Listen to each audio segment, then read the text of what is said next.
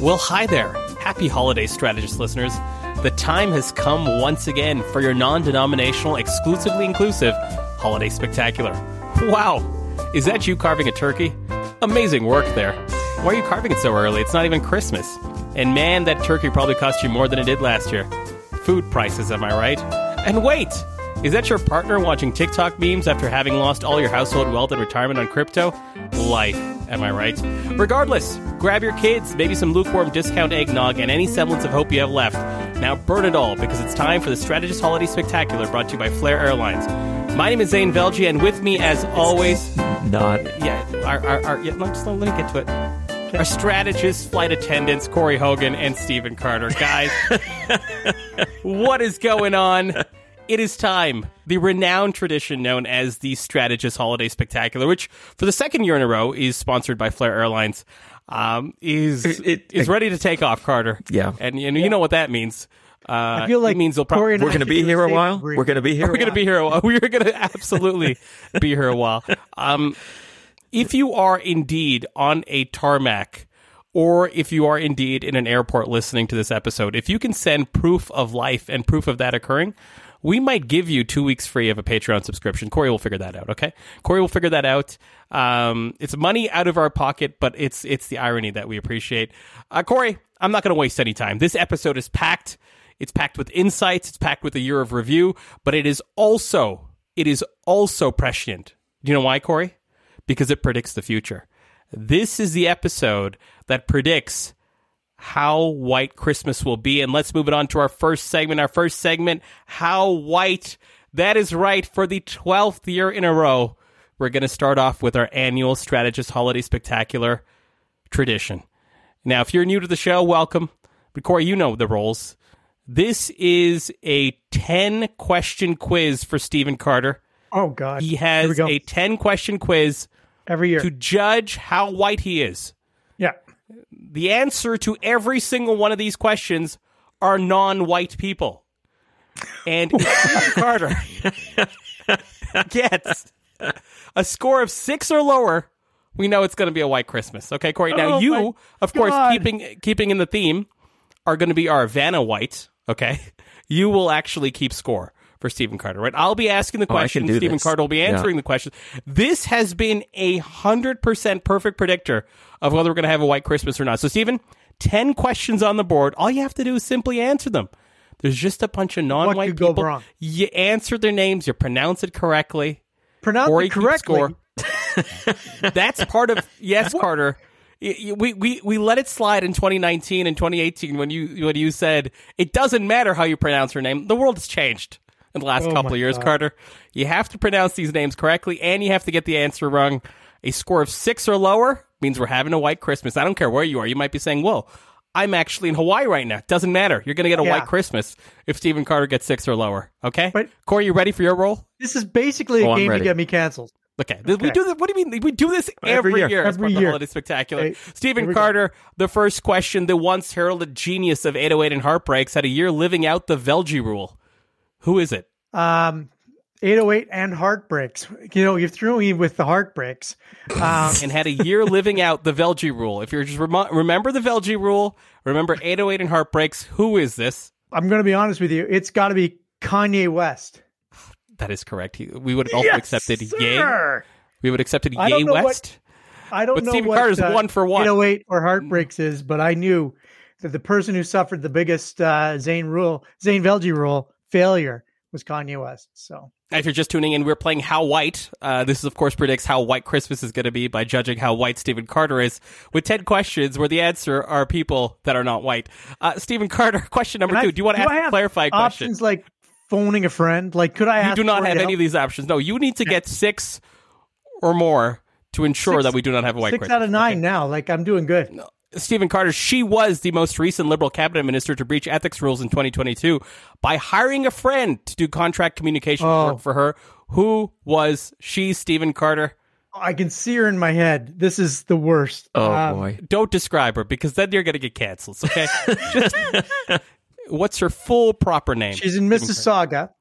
She's um Do I get any bonus points for pointing out? that Don't. No, there is. This Okay. is a binary system. Okay, you can pronounce the name correctly. You Got to get the name correctly.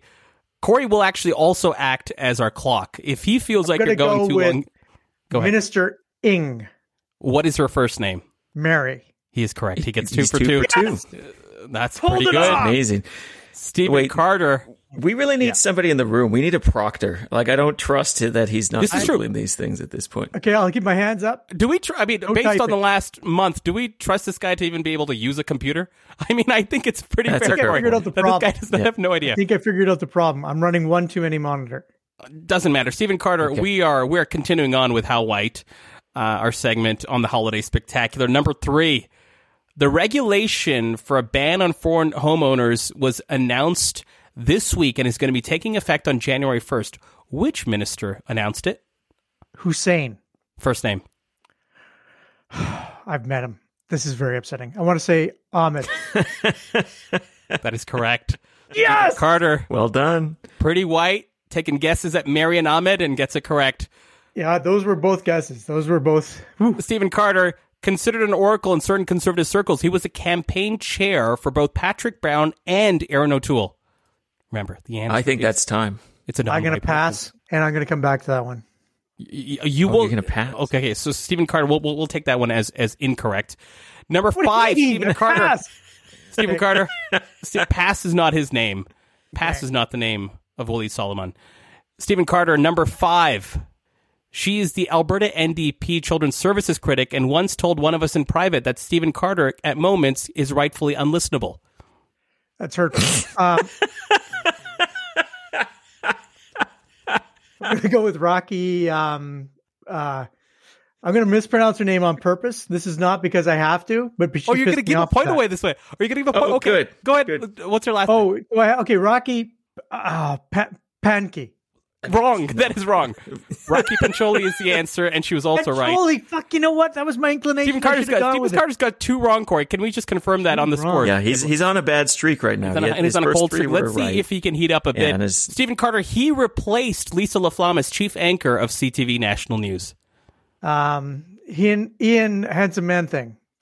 Absolutely not. Stephen Carter's racing for shows. It's another brown man. Omar Sachedina is the answer. Stephen Carter, you have gotten three wrong. Okay. Um, yeah, this is bad. Gotten- This is not going Oh good. man. Stephen Carter, this one, this one also, but this one you could have a saving grace with your geography. Here we go. He scolded the Green Party for its language requirements as a leadership candidate based out of Edmonton. He scolded the Green Party for their language requirements. We talked about him on the show. Yeah.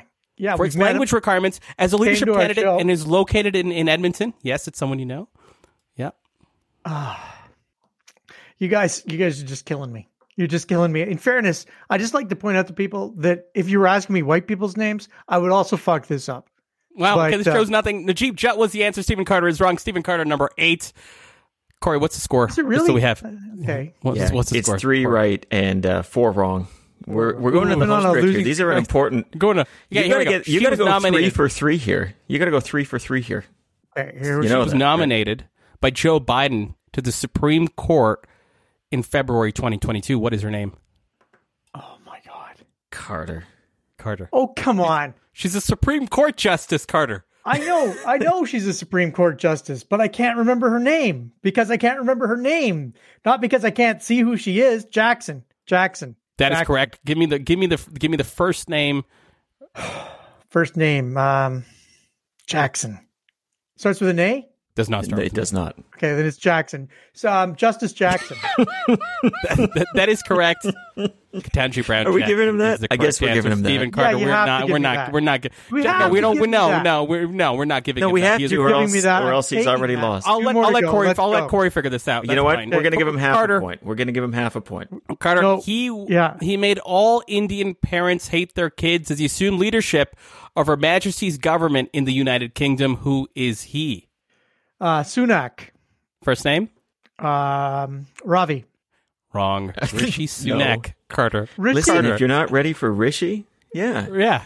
Rishi. Come Come on, man. That was his slogan. Ready for Yeah, Rishi. ready for Rishi, man. Rishi. Come on. It wasn't groovy for Ravi. It was ready for Rishi, okay? again, again, I'm taking a full point for that. You, I'm not giving Corey, you- So it will- all will comes down to this Corey will last adjudicate. No, you know what? It Here's comes the down to this last question. Last question. If I get least this right, with- I win. Okay. Well, that's not true, but you go for it. Okay. Stephen Carter. My new rule. This is a tough one. Okay. This is a tough one. This is, this uh, makes me think how much you're looking into the future of the Democratic Party in the United States. This makes me think does Ke- Stephen Carter have his finger on the pulse for who might lead or be a, a core contender for higher and national public office in the United States? She became the first woman, first person of color, and first Asian American to serve as mayor of Boston after winning uh, in her Oh. race On. Yes. Yes, Stephen Carter. The mayor of Boston. Do you know the name? Of course, I don't know the mayor of Boston. Do you want to try? Do you want to try a name? No. Do you want to, do you want to try with- a name? Do you want to try? with- the, do you want to try a name of a woman, a person of color, and Asian American? Do you just want to try this to get yourself canceled, Stephen Carter? Um, you know what? Now that you put it that way, now I'm going to refrain from that. Zain, I'm going to. I've, I've decided it is my best interest not to go with Mayor Wong. Huh? It is Michelle Wu and Stephen Carter once again has suggested with his prowess that wherever you are in this universe, we are getting a white white Christmas. Thank you for nothing, Corey. This was this was not even Uh, a it's close just- contender. This was this was No, a, you know, I actually thought you were on one hell of a tear at the start. You went three for three. You went three for I three. know, What that was happened there. Carter? You went three you, for you three. gave And- one away. You knew Rocky's last name, but And you're like, you, you know what? literally got nothing right after those first three. this was quite the disaster. But don't worry, Carter. We'll, we'll allow this you. was terrible. We'll allow you to redeem yourself because the holiday spectacular continues Thank with our you. next segment. Our next segment, the Flair Airlines did it land? We have no clue. Guys, here's what I'm going to do. I'm going to list you three or four things, major political stories this year, and you're going to justify to me did it land or not? Did the political strategy, political play, big political moment land or not? And Stephen Carter, I'm going to start with you. We'll, we'll, we'll go back and forth on these. We'll let you guys get into, into all of them uh, a bit. Stephen Carter, I'm going to start with you, Yep. then I'll jump in on Corey. Yep. Yep. Pierre Poilievre's political videos, through his leadership race, through his time as opposition leader, did they land? Yes or no on the macro 2022? Yes, they absolutely landed. He won his campaign with ease. People know who he is. They understand his videos were a big part of who he is. So, yes, absolutely. Uh, safe landing, uh, followed all the flight attendants' instructions. As a fellow flight attendant, Corey, did Pierre Poilievre's political videos, the tactics of his political videos, did they land in 2022? I'm going to say no. They took off. no. Ah. Yeah, they took Oh, off. interesting. They took Explain why. off. There was a it was a great takeoff. You know, everybody was feeling very good about the pilot. Cracked a few jokes on the on the ascent. You know, you're thinking this is going to be a great flight. Then you look out your window and you're thinking, I should be able to see Greenland right now. Why does this look like the Pacific Ocean? Uh, as he is fondling wood and as he's going so deep in his own bullshit, and as all of a sudden, like the experimental late Beatles version of Pierre Poilievre took over. So now I don't know where in the world they are. I certainly don't believe it's landed. If it has, it's landed in the fashion of like the gang from Lost. You know, it's an island, there's a polar bear, we're not quite sure where we are. And I guess we'll have to wait and see. We'll have to wait and see whether uh, in the finale they all get to go to a non-denominational afterlife or not. Um, to to continue that metaphor, which was a very important metaphor, I don't want to lose track of. Uh, Carter, Also, the numbers spoilers were for four- Lost. Yeah, 4, 18, 15, 16, 23, and 42. Uh, if, uh, if you wanted a deep cut from that ABC series. Uh, which, by the way, in hindsight, did not age well. Uh, I would say. Nope. Carter. No, actually, no. I'm going to stick with you. Ho- I'm going to stick with you on this, Hogan. The liberal NDP deal did it land? It depends on who you're asking it about. For the NDP, I think it did. For the Liberals, I guess it did for them too. They both wanted different things out of it, right? The Liberals wanted to be able to act as though they were a majority government, and the NDP wanted to act as though they could extract demands from the Liberals.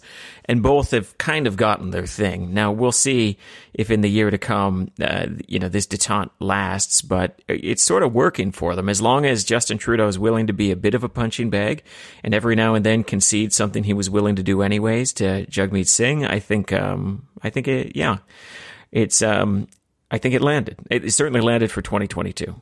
Carter, in the, the Corey puts that good frame on everything we're talking about is for the calendar year. For the calendar year 2022, the liberal NDP deal in your mind, Carter, did it land? I think I have to say that it landed. I think that it was a choppy flight. Um, really, you know, the, the, there was turbulence all over the place. And then, then when they landed, I think they probably bounced three times, which, as you know, Flair Airlines calls a perfect three point landing. Um, so, you know, I guess it was fine in the calendar year 2022. The problem with these things is, um, it's just not one landing. They got to keep going into 2023 and potentially into 2024. So I don't see this as landing, uh, uh, particularly well in the future. I think they probably flattened a couple tires, and the next time they land, uh, they risk a, uh, a, a fiery explosion. Um, but for now, sure, they landed. Carter, you know, I'm going to say one word, and you're going to know exactly what I meant. And in 2021, if I were to say this word, you would have no clue what I'm talking about. They were the p- biggest political story at the beginning of the year, arguably the biggest political story at the end of the year. Stephen Carter in 2022. Did the convoy land for you? um, no, the con- the convoy did not land for me, and uh, you know, I mean, we haven't seen yet the the the the the outcome of the trials. We haven't seen. Um, you know, uh, we're, we're watching the Ottawa Police Service struggle with its its reputation, um, and I think that no, it, it simply hasn't landed. And uh, there are more effective ways to protest um, than to piss off all the people you want to support you.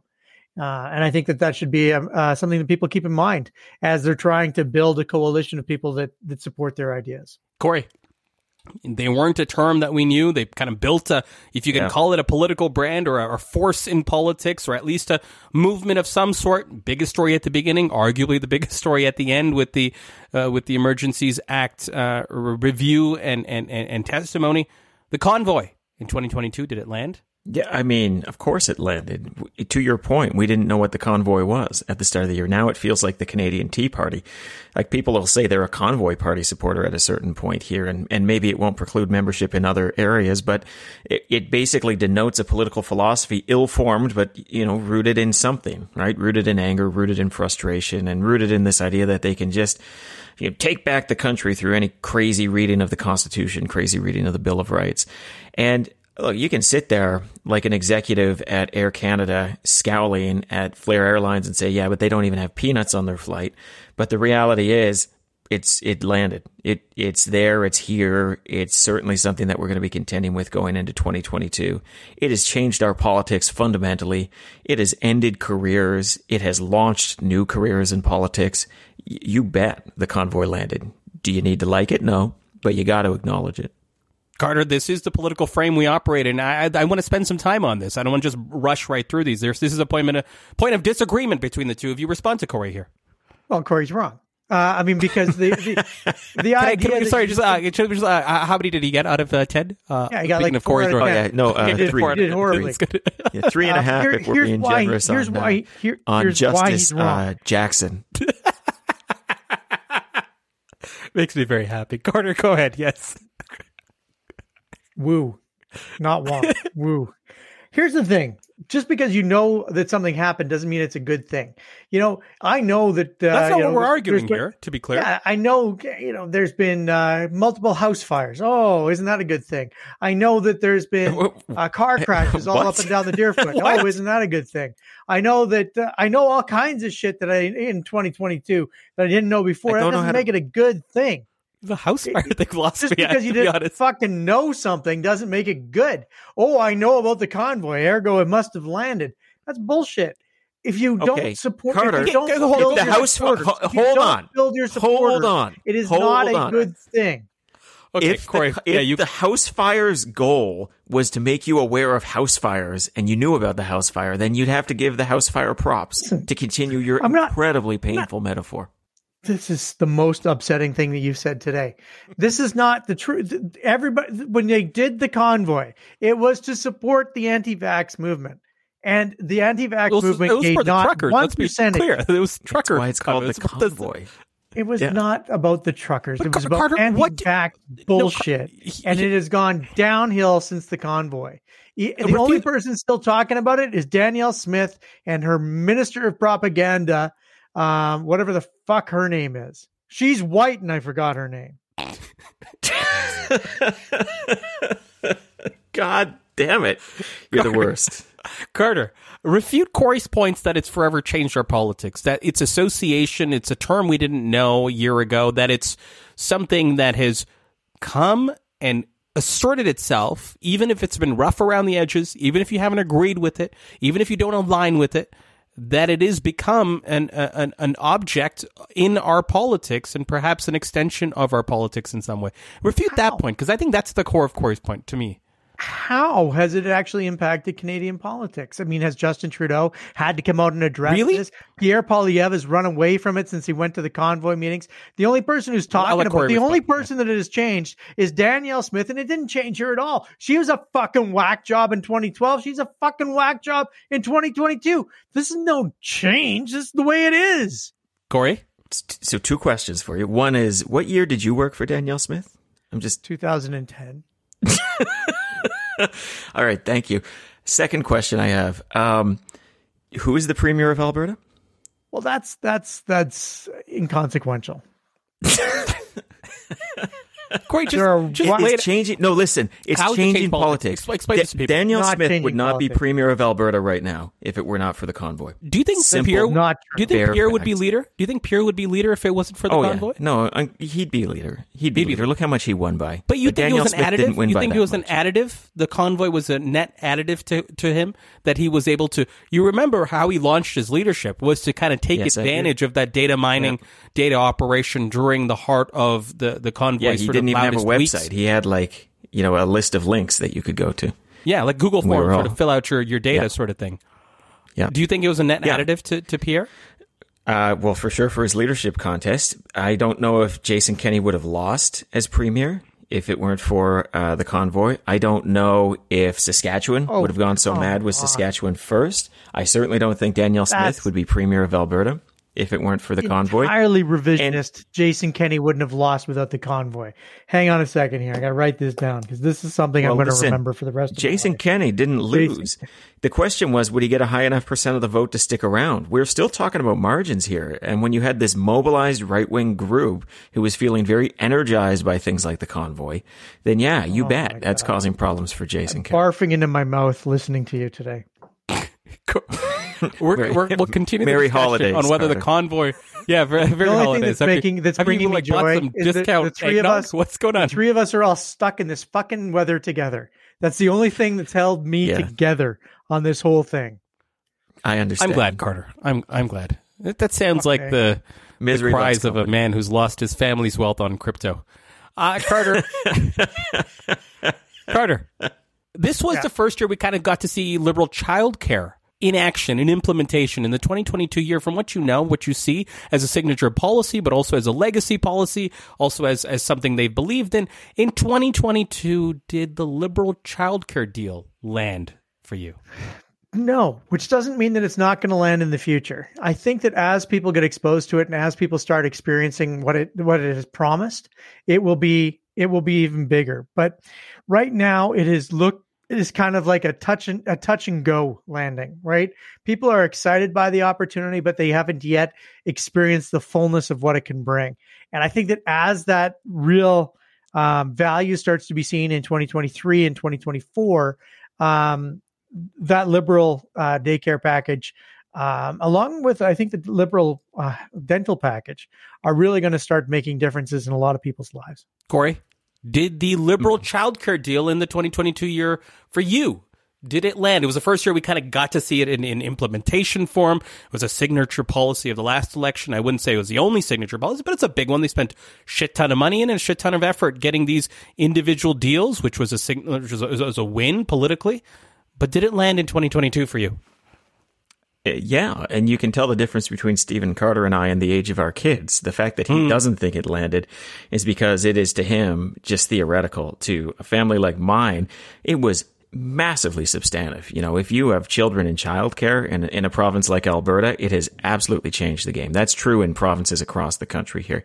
It is, it is by far the most material thing government has done in my day to day life in the past, you know, five to 10 years.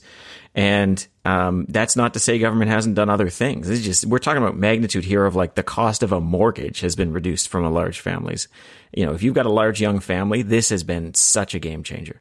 Sure. Carter, you want to Corey jump in on says this? that because he's got like 20, 25 children, but that's not the norm. I think it gets better as things move along, which does not minimize the impact that it's had so far. I think it's just going to be when you have a full year of it, like when you get that mortgage level back, um, it's really going to be something. Uh, it's going to allow a lot of people to go to work and it's going to have tremendous impact for families in the future tense. We are going to leave that segment there, move it to our next segment. Corey, they say in politics that it's all about timing, timing, timing. Well, I want to talk about timing. It is now time for the Flair Airlines delayed response of the year, Corey. I'm going to give you a list, and you have a choice. You you can choose from this list in terms of which of these deserves the award for Flair Airlines delayed response of the year, or you could give your own answer. We'll let you fill in the blanks on this one. We're making the rules. So, Corey Carter, you can keep track of this as well. You're going first on this, Hogan.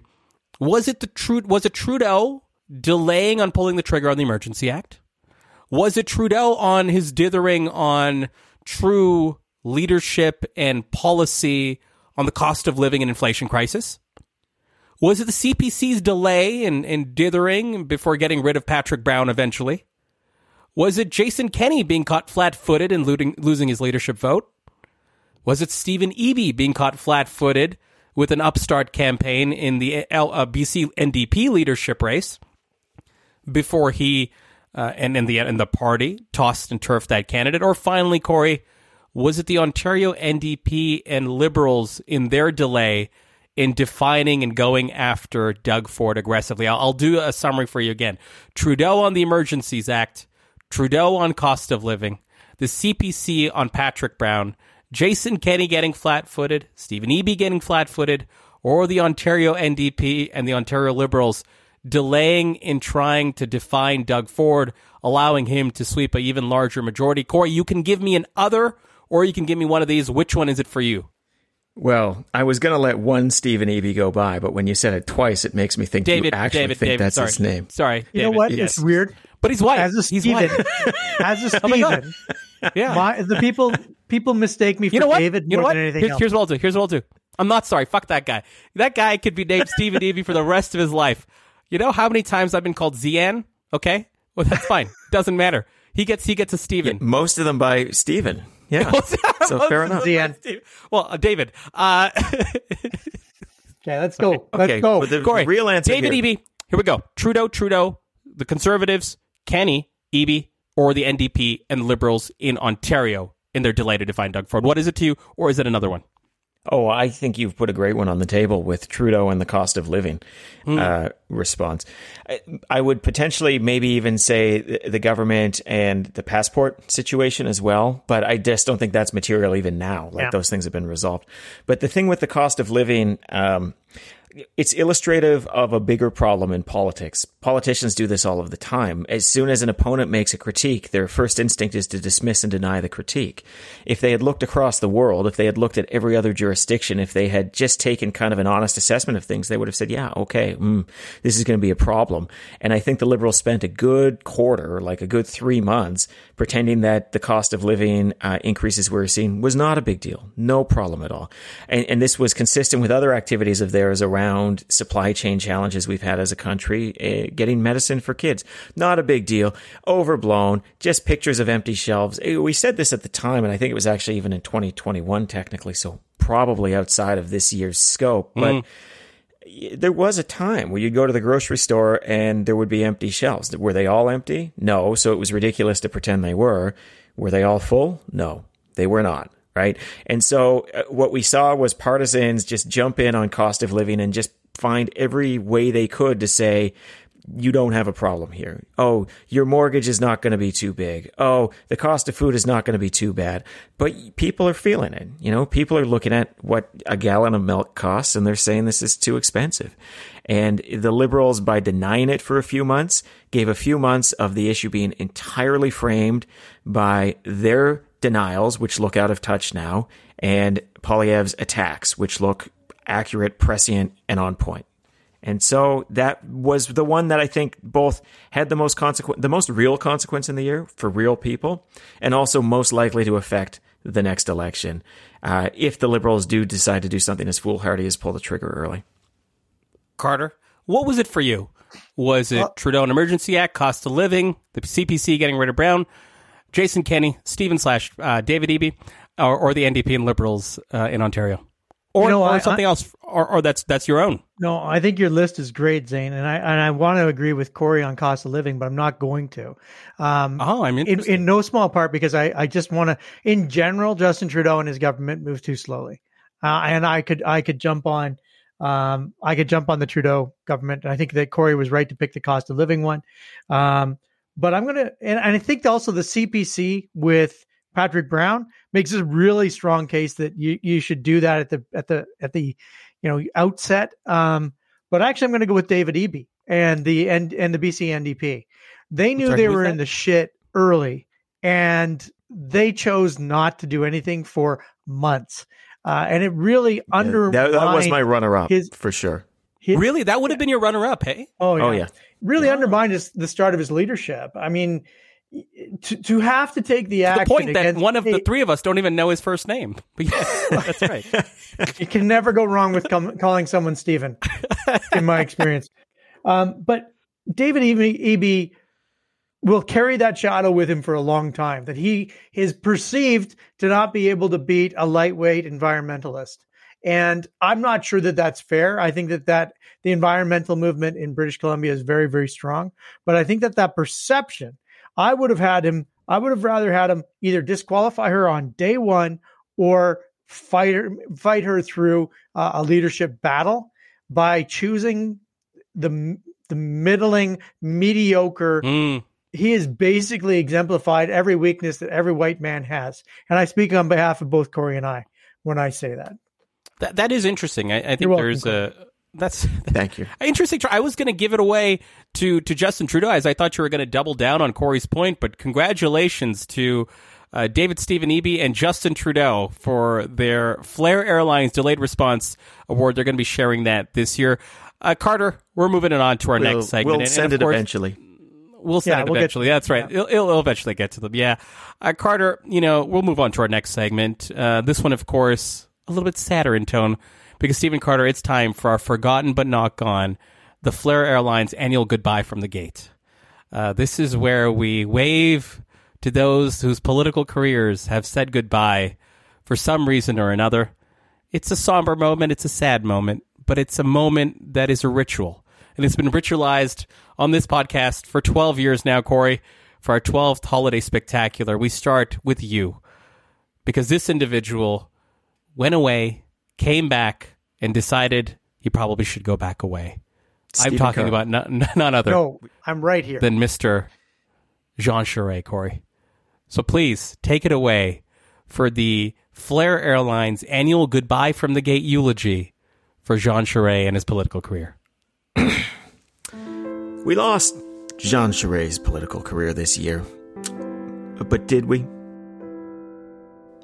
Don't weep for Jean Charest. Don't weep for his cause or the dream of a more moderate conservative party. Because that cause never existed. And what was never alive can never die. I'd like to read from you uh, 2 Corinthians. So we fix our eyes not on what is seen, but what is unseen, since what is seen is temporary, but is what is unseen is eternal. And there is nothing more unseen than the idea of a moderate conservative party. Jean, patron saint of not getting the job done, we will remember you in the same way that we remembered you before this, which was we forgot about you. Amen. that was so Very nicely touching. done. Oh, touching, he was beautiful. my first political uh, boss i'm gonna miss him Corey with the political eulogy of, of, of Jean Charest, or as he's known out west, Jean Charest. Uh, Carter, over to you. Uh, you know, we lost another hero of Yeah. the conservative movement. Uh, this one less moderate, but equally as confident. Stephen Carter for the Flair Airlines annual goodbye from the gates, political eulogy for Jason Kenney. To lose Jason Kenney's political career at the height of its strength was truly tragic. Uh, one could not imagine a situation where we would, in fact, look back uh, with any degree of fondness upon the last two or three years when he has been Alberta's premier. But with Danielle Smith in the job, we have been reminded that uh, sometimes a bigger prick is not a better prick. And we will miss Jason Kenney uh, with that on our minds. As you know, Jason Kenney was lost as a direct result. Did you prepare Of this? the convoy. How long have you been waiting to say this? But it's not just the convoy that killed Jason Kenney. It is the fact that an organizer will never be a politician. Amen. Beautiful. Amen. Uh, some very quotable lines there. What? Yeah. When did we start doing Amen as a non-denomination holiday spectacular? Corey, Corey started it. Corey, Corey's, well, you know what? I'm Our going to. trendsetter. I'll shift. Yeah, please. I'm yeah, gonna shift to. Let's include all fates or no fates after this, please. Thank you, Corey Hogan. You know, sometimes someone's rebirth provides a goodbye to the party that they're associated with.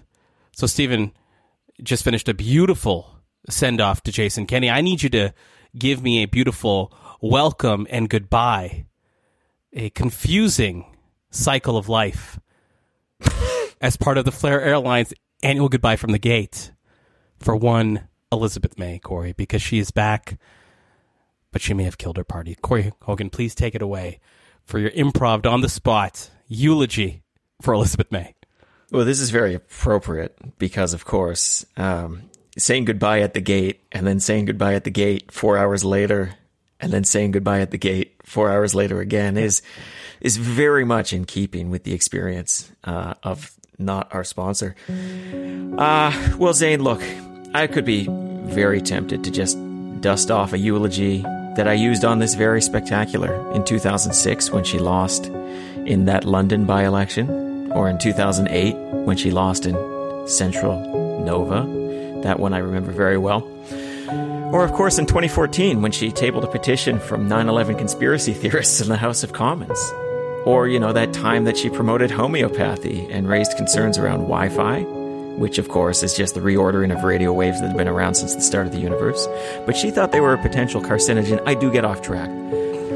I guess I could have used the eulogy from 2015 press gallery dinner where she was so drunk she said Omar Khadr had more class than the Harper cabinet. This is a child soldier, yes. Uh, or maybe I could have used the one from 2019 when she stepped down as party leader. But I like the frame you've given me here. I think it's very good uh, because there is no death. There was only starting new in a different way. And in this changing world, it's nice that some things never change. The great circle continues. And I suppose, like the homeopathy that Elizabeth May has championed, the Greens need not fear. She's gone from being one leader to one of two leaders, and with enough co leaders, she'll be diluted to the point of greater potency, as promised in homeopathy. Uh, so, with that, um, so peace be upon her. Amen. Amen. Thank you. Thank you, Corey. Thank you. Very, very beautiful, touching, moving. A lot of proof points to past eulogies. Stephen Carter, we move from the Green Party to something else green that captured our hearts. Yes. Something else green that captured our hearts for less than two weeks. I'm talking, of course, as one part of the Holy Trinity, the Holy Trilogy, the head of lettuce, Bojo, and Liz Truss, Stephen Carter.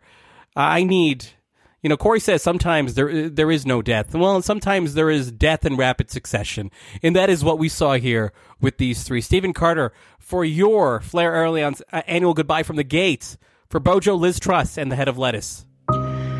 Well, I think that what brings these two together is, in fact, the head of lettuce. The head of lettuce that outlived Liz Truss and that uh, Boris Johnson calls a head uh, a hairstyle.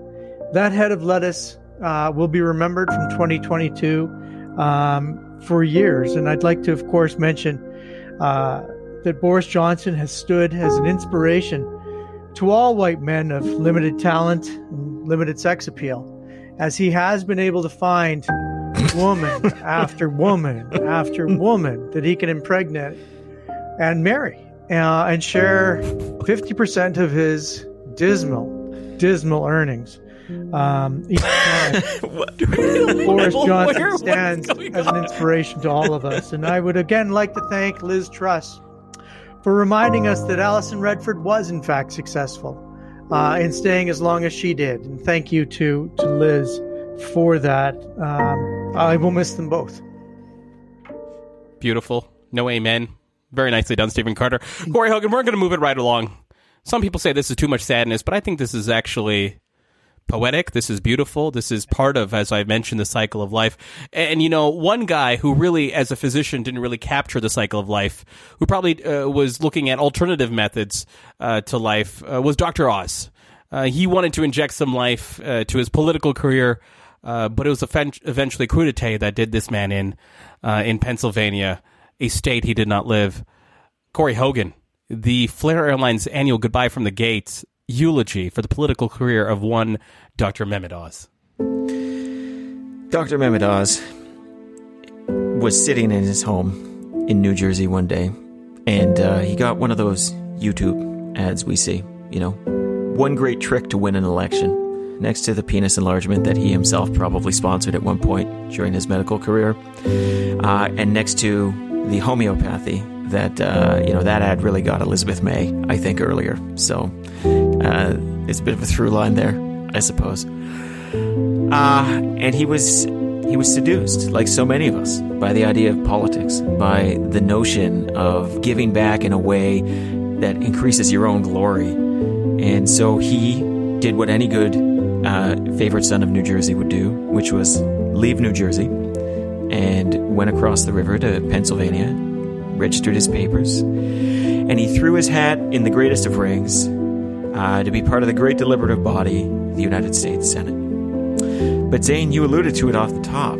Life can be mm. crudité, and um, it, things were not going to work out for Dr. Oz. He uh, he lost.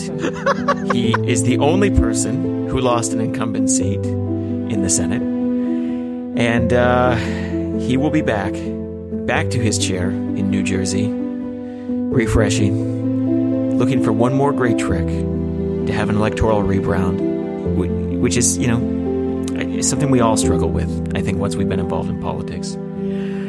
So I see him having a career not dissimilar from Elizabeth May. He'll be back. And when he does, you'll have so many ways to increase the size of your penis. Amen.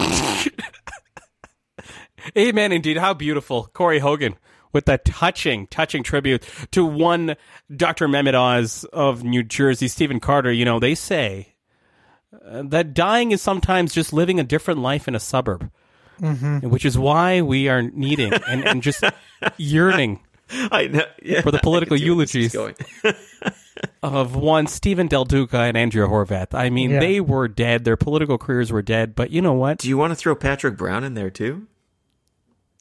Dying no. is just living a different life in the suburbs for Andrew Horwath, Steven Del Duca, and Patrick Brown. Carter, the only Brown name you'll be able to pronounce is Patrick Brown. Stephen Carter, I'll give this to you. the trio of trilogies. You did Bojo, Liz Truss, and the head of lettuce, please. The trilogies that are now the suburban mayors Horwath, Del Duca, Brown, over to Stephen Carter, the Flair and Airlines annual goodbye from the gate for the three mayors. I'm just so thankful that we put all three of them together. Uh, together, let us remember Angela Horvath, Phil Brown, and David Del Duca. The three will live in the front of our minds the way that Wonder Bread sets the standard for sandwiches, that unsalted, dry popcorn sets the standard for entertainment and that boiled potatoes is the starch of preference for all those what? who eat.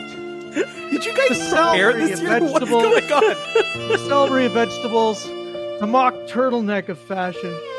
Let us all raise a toast of our white claw and celebrate Angela Horvath, Phil Brown, and David Del Duca as they have left us forever. Oh, beautiful. Beautiful. Corey, I'll end this with you.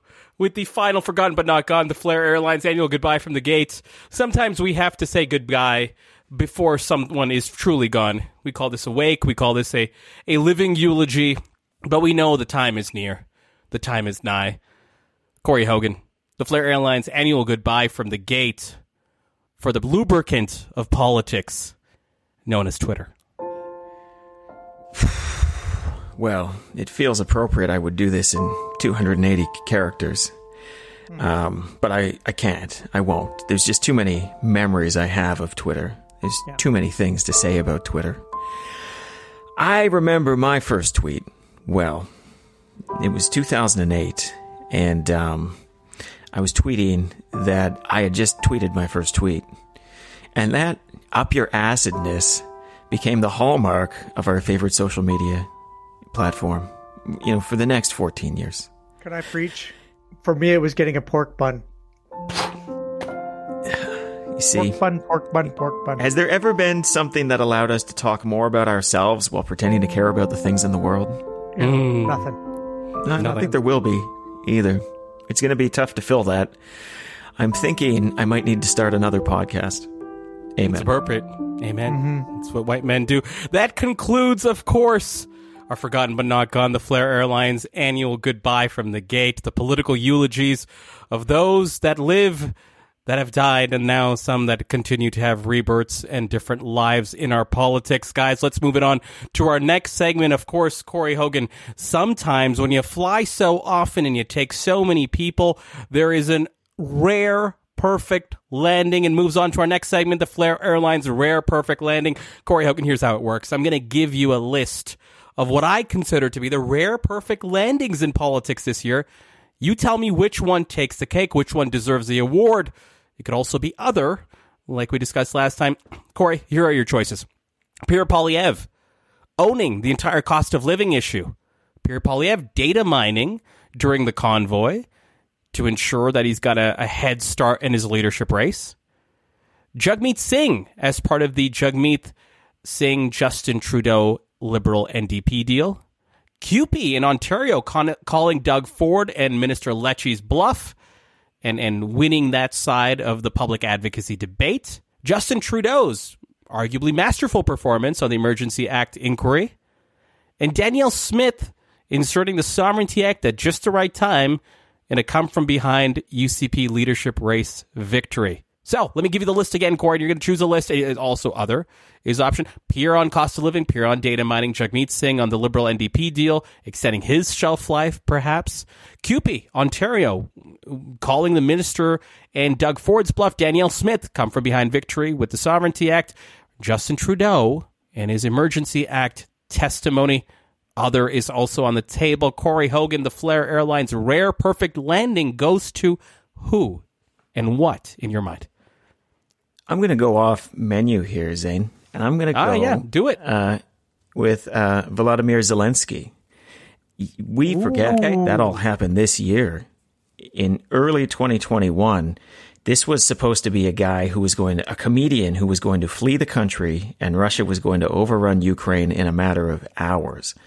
But he rallied his country, he rallied the world, literally rallied the world, and uh, as recently as yesterday was in the United States speaking to you know their jointly assembled Congress, asking for more still, and he'll get more because he has been you know Churchillian in his approach, and he has been such a symbol of uh, the Ukrainian resistance against this Russian aggression, and I don't know if I have ever seen anything like it. And you know, it's been months, and maybe we're a little bit numb to it now, or we forget how remarkable it is. But there was a time when this invasion started where the last thing I did before I went to bed was I would go on, you know, social media and I would see how is this war going? Is Zelensky still alive? And The first thing I would do in the morning is how is this war going? Is Zelensky still alive?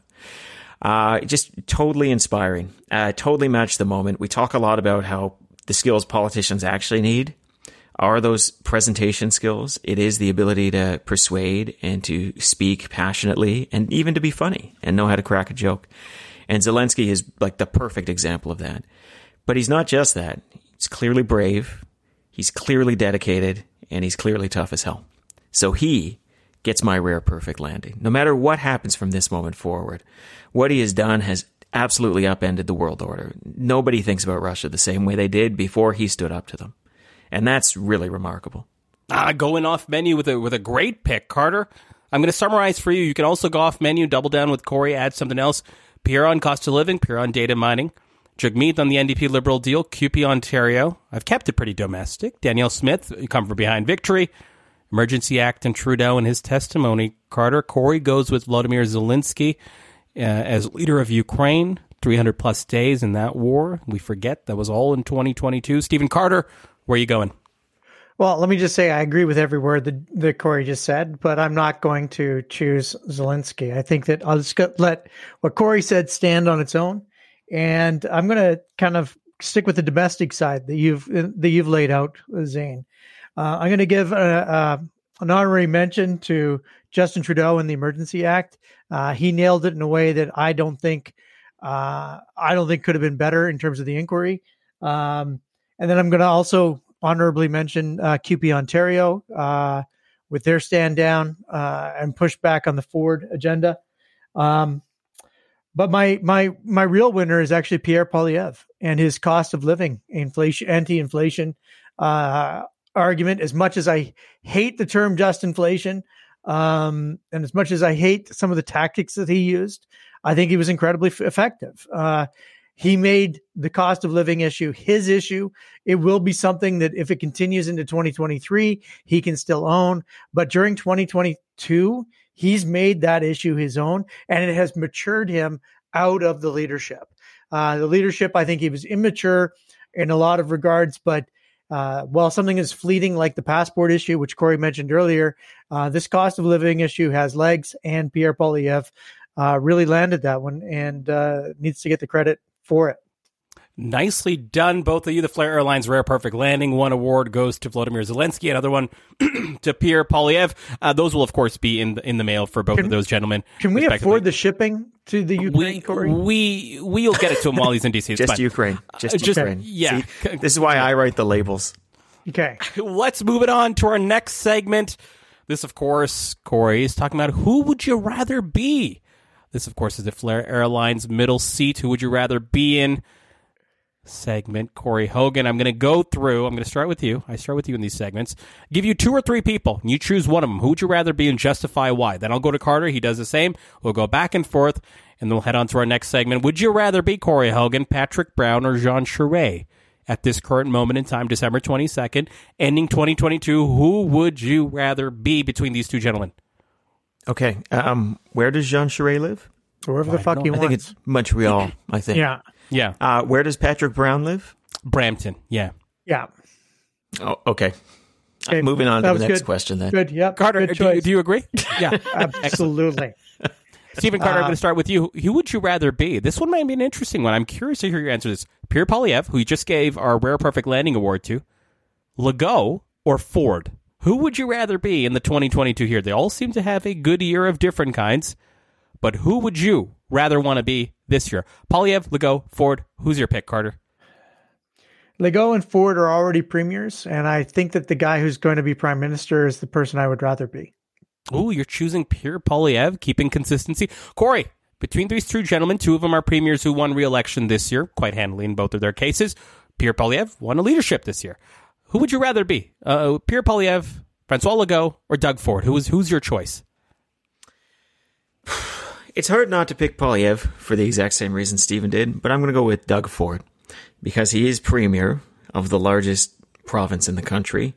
And if um, if Poilievre doesn't work out, or even if he does and he just runs for eight years, Doug Ford's well positioned to be the next leader if he could learn French, if he could do something like that, because there tends to be this um, f- flip back, right? So when you have a leader of one type, it's almost the hangover effect. People go to the like the more extreme version the other way, who can still show that they've been successful. And I can't think of two personalities more different than Doug Ford and Skippy.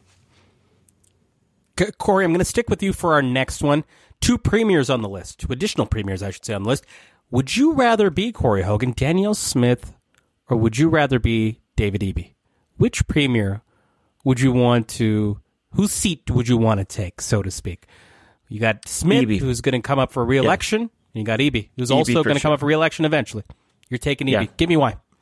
I'm taking Eby because I think ultimately, uh, well, A, he's not coming up for reelection next year, so you get to be premier for longer, right?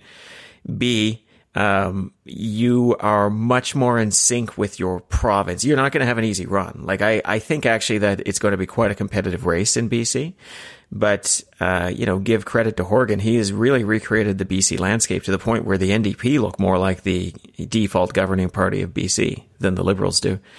And so you've got a much better shot, I think, at maintaining that premiership. And even if you don't, you've got much more time to be premier.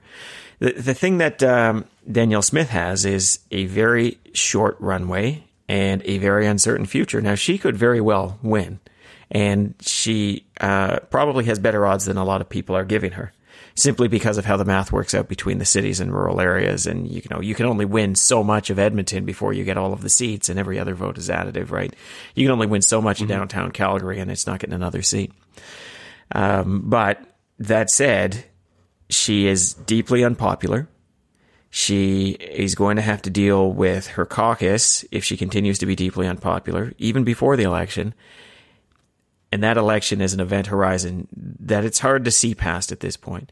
Because even if she manages to win it, I suspect she will have to win it by making concessions to the mainstream that is going to make her life more difficult after the election with her base. Carter, I'm giving you the same choice. Eby, Smith, who would you rather be? Whose seat would you rather be in?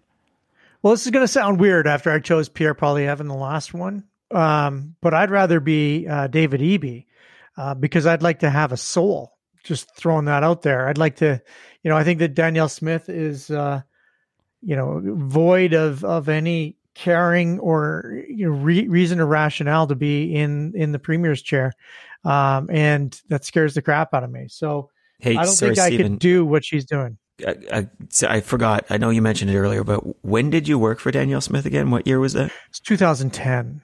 Oh, thank you so much, uh, Carter. Carter, Biden, DeSantis, whose whose seat would you rather be in on a Flair Airlines flight? Who would you rather be? Would you embody the the president for some strange reason is flying Flair Airlines? Maybe budget cuts, cost of living, or would you rather be Ron DeSantis? Who would you rather be in the calendar year ending 2022? Stephen Carter, go. I think I'd rather be Joe Biden. Um, you're president, which is good. Um, you're probably not going to be challenged going into the 2024 uh, primary structure, which is good. And uh, you get to be president. Into you know, I think that DeSantis is just a weak version of Trump, uh, who will be found out to be you know to be that. I mean, the commercial of him building his little wall with the kids, you know, it, it's he's not going to just get away from being the Trump Trump light. Um, and and walk into victory. I think that just because no one has emerged yet as uh, as the Jeb Bush of the 2024 race uh, doesn't mean that Jeb mean, Bush doesn't step forward. You mean the president, like Jeb Bush, President Jeb Bush? Well, yeah, we got to reelect President Jeb Bush. I don't know. We're selling shirts. About. We're selling yeah. hats to that effect. The strategist. Guys, we got to move some of those because I can't keep them in my garage much longer. Corey, uh, Joe Biden seems like the obvious answer. Are you choosing Joe Biden or Ron no, DeSantis? I'm Who would you rather DeSantis. be? Of course, I'm picking DeSantis. Oh my god! I'm picking DeSantis Seriously? for a bunch of reasons. Yeah, let's start you with biological. and you don't care. Let's start with biological. Yeah, Joe Biden is 80 years versus... old, and DeSantis is 44 let's start with the, you know, future in their parties. DeSantis is the future of his party. Even if he's got to wait out Donald Trump, who's what, 76, 78, something like that? I don't even know. Um, he's going to be the next guy in the Republican Party. Everybody knows it. Everybody can see it. And, uh, he represents a, uh, you know, a, a power block in the United States that is growing, not shrinking. Joe Biden will be lucky to be nominee for the Democrats again, if he even wants to be. And, um, yeah, it, for me, it's not a hard one at all. Uh, DeSantis has his future ahead of him. Joe Biden's got his future behind him. Oh, very interesting. Corey, I'm going to start with you for our last one. Would you, I'm going to get two liberal cabinet ministers. Who would you rather be? Would you be the transport minister, Omar Alghabra, who's on a Flair Airlines flight in the middle seat, testing out transport? Or would you rather be liberal cabinet minister Mary Ng? Both of them have run into different types of trouble. One on the passport file this year, perhaps sort of shaky confidence in his abilities. Mary Ng many calls for her to resign in the last couple of weeks. Which cabinet minister would you rather be, Corey Hogan? I would rather be Alghabra because the passport matter is, as I was saying earlier, largely resolved. Memories are short for these kinds of things. You do have the opportunity to to rebuild your competence. Let's put it this way: the public, in in my opinion, I'd be curious to hear Carter's too, is much more forgiving of like previous incompetencies than previous corruptions. And if they perceive uh, Mary Ng as being corrupt, that is going to be very difficult to shake. And that's the kind of thing that dogs you for a long time. It's very tough to, um, like, let's put it this way. Imagine it's 2030 and there's a heckler at a political debate. What do you think the heckler is going to get more, uh, you know, currency with saying, yeah, are you going to give any contracts to your friends there, Mary? Or how's the passport office working, Omar? I mean, like, that's going to be such ancient history at that point. Who the fuck's going to care? On one of them but one of them speaks to character. And the idea that you would be on the wrong side of ethics laws is is not a good look ever. And uh, I, you know, that's that's tough to shake, even if you don't agree with the way the ethics laws are constructed. I know Stephen doesn't. I'm almost preempting him on this one. Yeah, Carter, who would you rather be, Ng or Alghabra? Uh, I think you'd, you'd much rather be. Corey's laid out a perfect case uh, for Alghabra. I mean, it's it's you know, ethics versus incompetence. Um, and Lord knows, I've all, I, I like Corey's. All, I've always chosen incompetence. Um, so, uh, you know, I, I think though that the problem is that we've written really dumb laws, and whether it's a dumb law like you can't be a lobbyist for X number of years after working in the in the federal government, or whether it's the dumb law that you can't hire someone that you know um, to be your you know your your media relations professional. Um, you know, there are certain jobs you want to bring in someone who you know is loyal and and you can trust, and these laws are shit. So um, Mary is going to be the latest to find out that. Uh, trying to win over general population by creating a, an ethics box that's so small that you can't operate in it uh, is just not a not a great way to win over the voters. I'm going to leave that segment there. That, of course, was the Who Would You Rather Be in the Flair Airlines middle seat. I'm going to move on to our final segment. Stephen Carter is the Flair Airlines New Year's resolutions. Of course, it's the final oh, segment oh, yeah. before our lightning round. I'm going to alternate between the two of you. You guys don't get a shot at each one. I'm going to start with you, Stephen Carter. Give it to me in a sentence or two. If you're Justin Trudeau making a New Year's resolution, what should it be? Uh, I'm going to make better decisions faster. Better decisions faster for Justin Trudeau. Corey, Pierre Poilievre, you're making New Year's resolutions for him. What are they going to be? Shoot. Uh, I was just thinking about Trudeau and uh, how his resolution should be be prime minister less.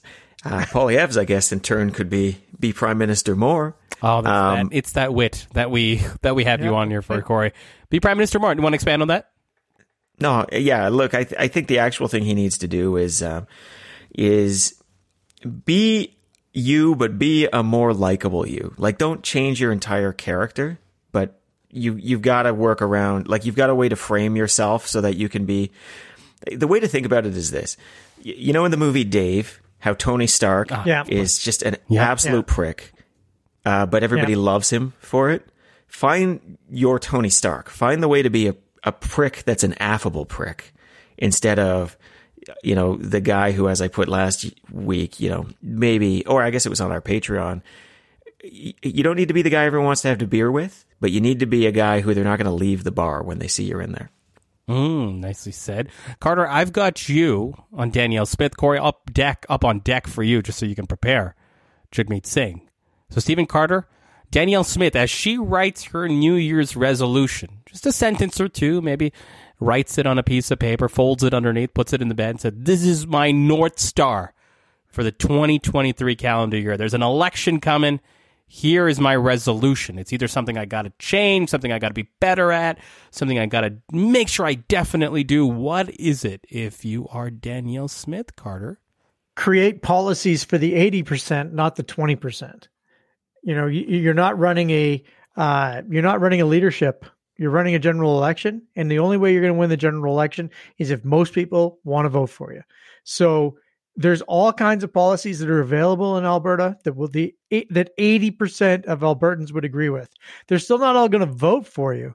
We have a much better chance of winning Calgary if you start thinking about the 80% not the 20%. Yeah, it's interesting. I mean, we're hearing some things recently, some murmurs around where she could use the Sovereignty Act, and you know she might be putting CPP on the ballot as early as May. Things that certainly don't seem like eighty percent issues.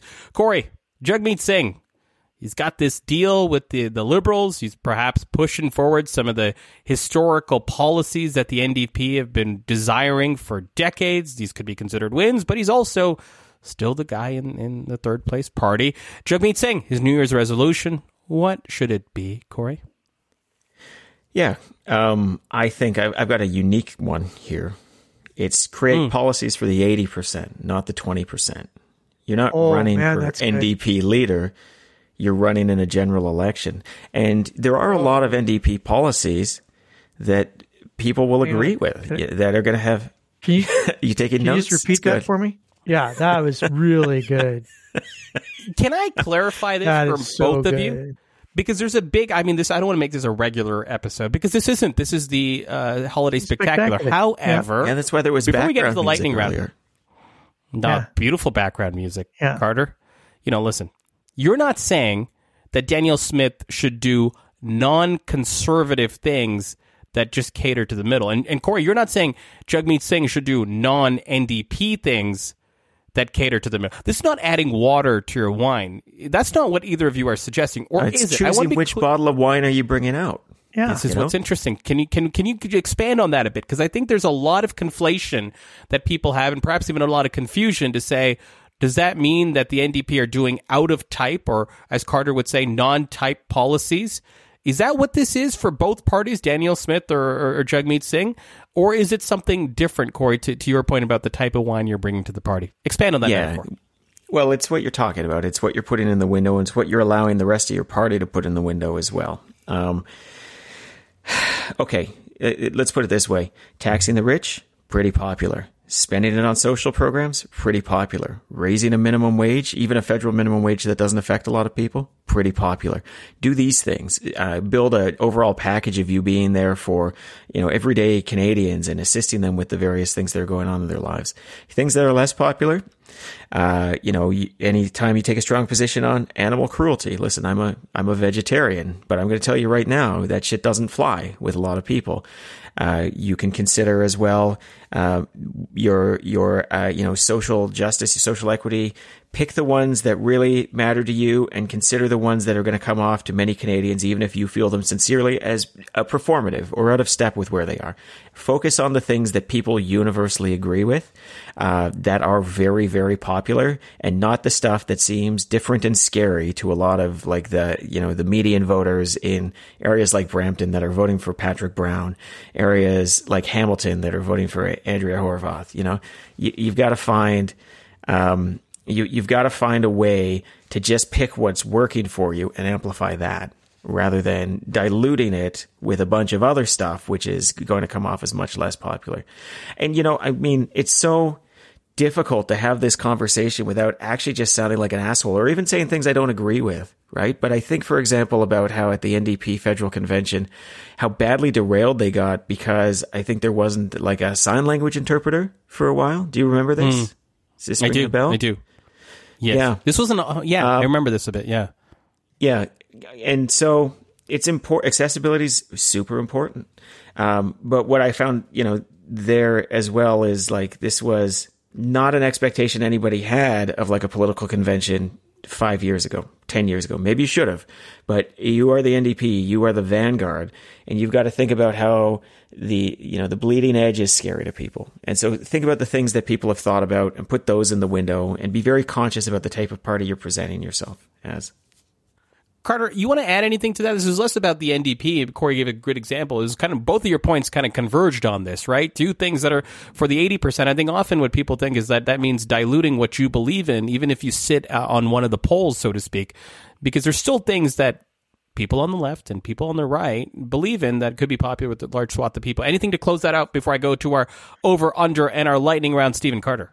No, I just uh, I really grateful for Corey for sharing that piece of wisdom about the 80%, not the 20%. And thank you, Corey. I'm so much. I think, I think, we all are. I think we all are. Let's move it to our, our, our, final segment, our over under and our lightning round. Stephen Carter, we do this for you even on the holiday spectacular. Oh my God. We start here. Stephen Carter, biggest yep. surprise for the 2022 year? Could be a political party, could be a political moment, could be a political person, leader, candidate, anything. I'll give you a wide berth. The biggest surprise for you in politics in 2022? Well, I mean, it has to be that uh, Andrea Horwath, Patrick Brown, and uh, Steven Del Duca um, actually won their mayor's races. I mean, that is shocking. I am taken aback. So that was a big surprise for me. I did not have that in my win category. Angela, Phil, and Dave, they they did it. Uh, they yeah. they really did it. Uh, Corey, the biggest political surprise for you in 2022, what was it?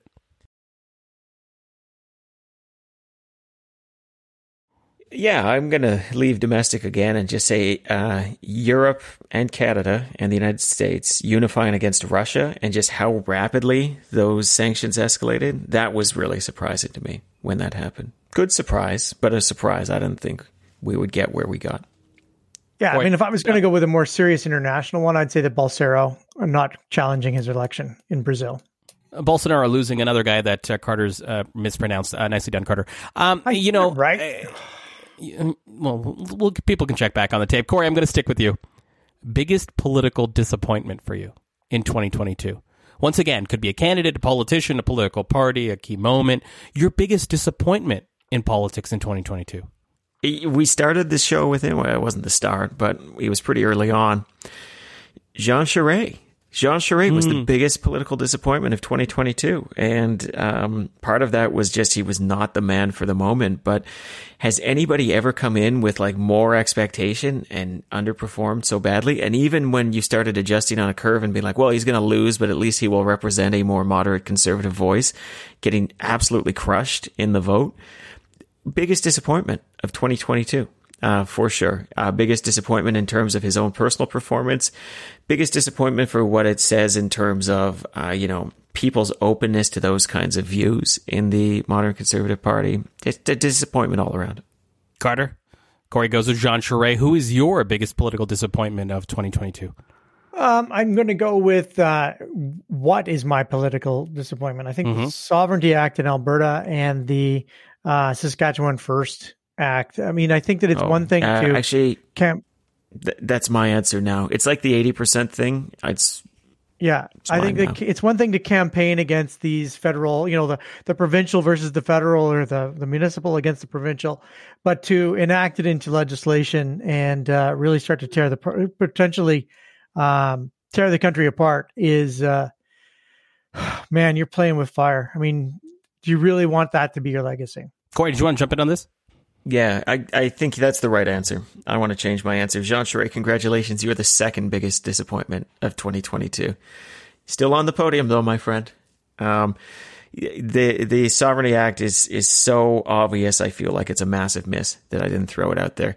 The the idea that we are now playing so fast and loose with our country. This is an amazing country. You know, it's it's about as good as they get, and Absolutely. we are treating it like absolute garbage. We are risking something truly incredible with all of this, uh, you know, monkeying around uh, with this revisionist history, uh, this pretending about what was the history of the province of Alberta, acting as though we are not a province but a nation in our own right, and um, and we're risking it. We're risking a lot. We're risking a lot that I don't want to risk, and uh, we're risking it based on a misreading of history, a misreading of facts, and and frankly, kind of a smallness that suggests that confederation is supposed to be this calculation uh, where the inputs and the outputs need to balance, right?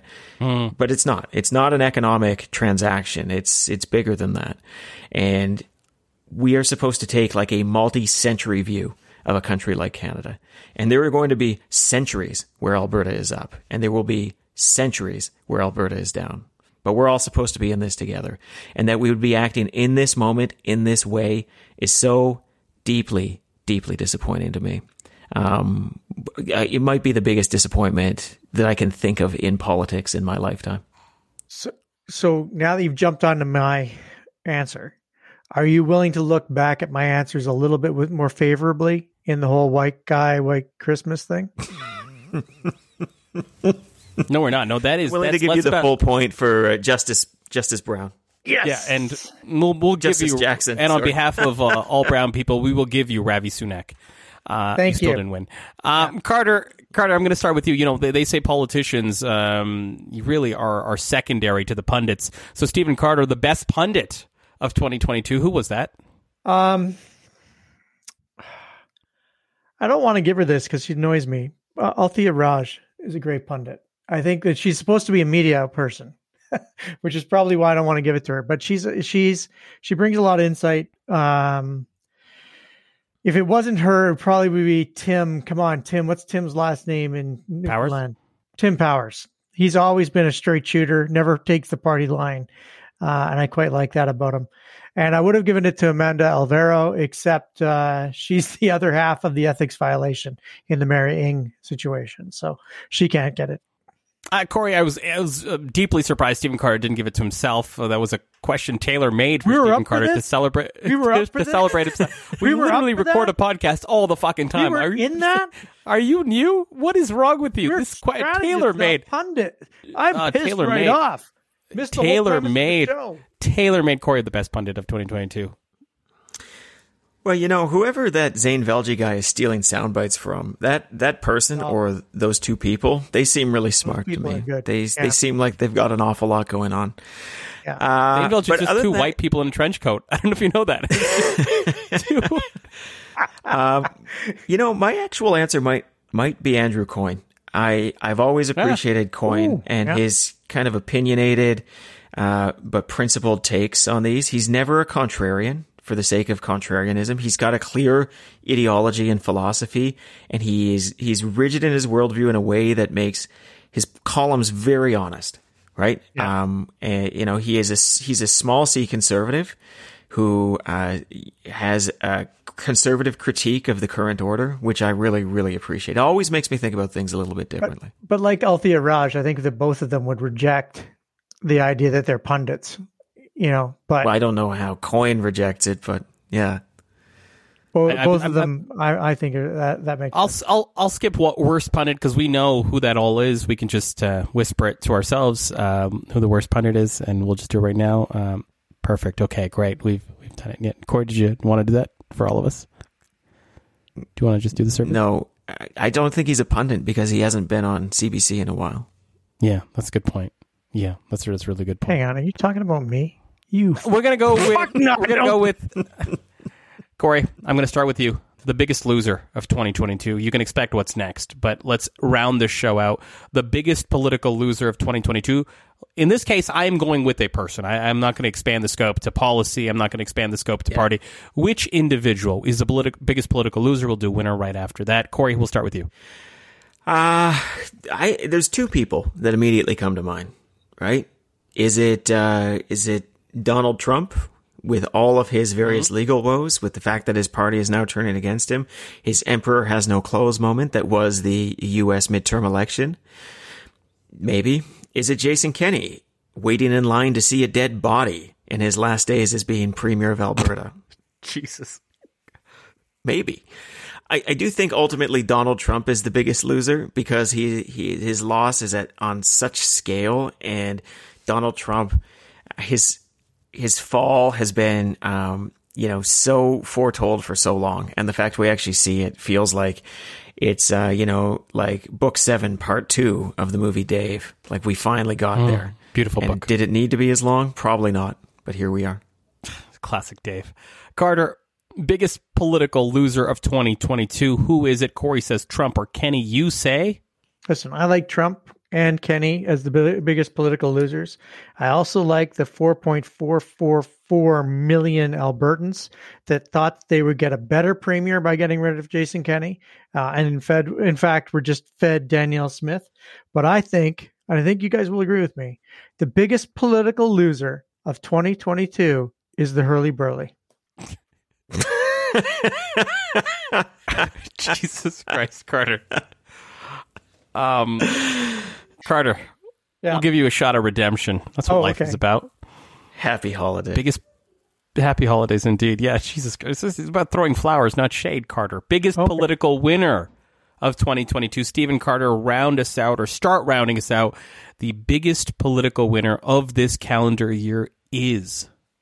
the 1000 people who pony up money for to get the strategist podcast on patreon Those people are the true winners because they get twice as much content as they get on this podcast uh, without having to listen to the Flair promotional uh, stuff, which is very, very, very good for them. So I think that I think they're the biggest political winners of, of 2022. I don't know how Corey, Corey could argue. Corey, the the biggest political winner of 2022. You notice that winner isn't plural. So Carter, of course, broke the rules. Who is the biggest political winner of 2022? And Carter, I'm going to come back to you for your real okay. answer. I'm not going to let okay. you get away with that. Well, it's it's either um, the thousand people that Stephen Carter mentioned, or if we can only pick one, I guess I randomly assign victory to one of them. I, I think that's probably what I'll do. Please. Yeah. You've done so well. You've done so well up until this point. Don't fuck this over. Biggest political winner of 2022, Stephen Carter. Who is it? Mark Carney. He doesn't have to be Prime Minister of Canada, and he got to leave the Bank of England. Corey, I, biggest I count political winner. those as as as giant victories. Corey Hogan, biggest political winner of 2022. Don't let the people down. Give us a real response. I think that the the one person uh, of the 1,000 uh, who I assume is listening, so I can be my answer for both, is probably Joe Biden. You know, as much as I was giving him a hard time, and I'm saying his future is surprised to see his name on the Patreon list. I thought that they would have called and asked us to, to get the link. yeah, it is so also extremely strange. I don't I don't mean to like dox him. Very strange. He uses a Hotmail email address. Yeah. Come on, how long has he had that? Yeah, yeah. Back in the uh, day, it was it was easier to get Hotmail uh, Hotmail. Now, um, you know, big swinging dick at hotmail.com did seem a bit weird, but. Okay, our time has come. That is it. That's a wrap on the Strategist Holiday Spectacular brought to you by Flair Airlines. My name is Zain Belcher. Not. With me, as always, your flight attendants, Corey Hogan, Stephen Carter, and we will see you in the new year.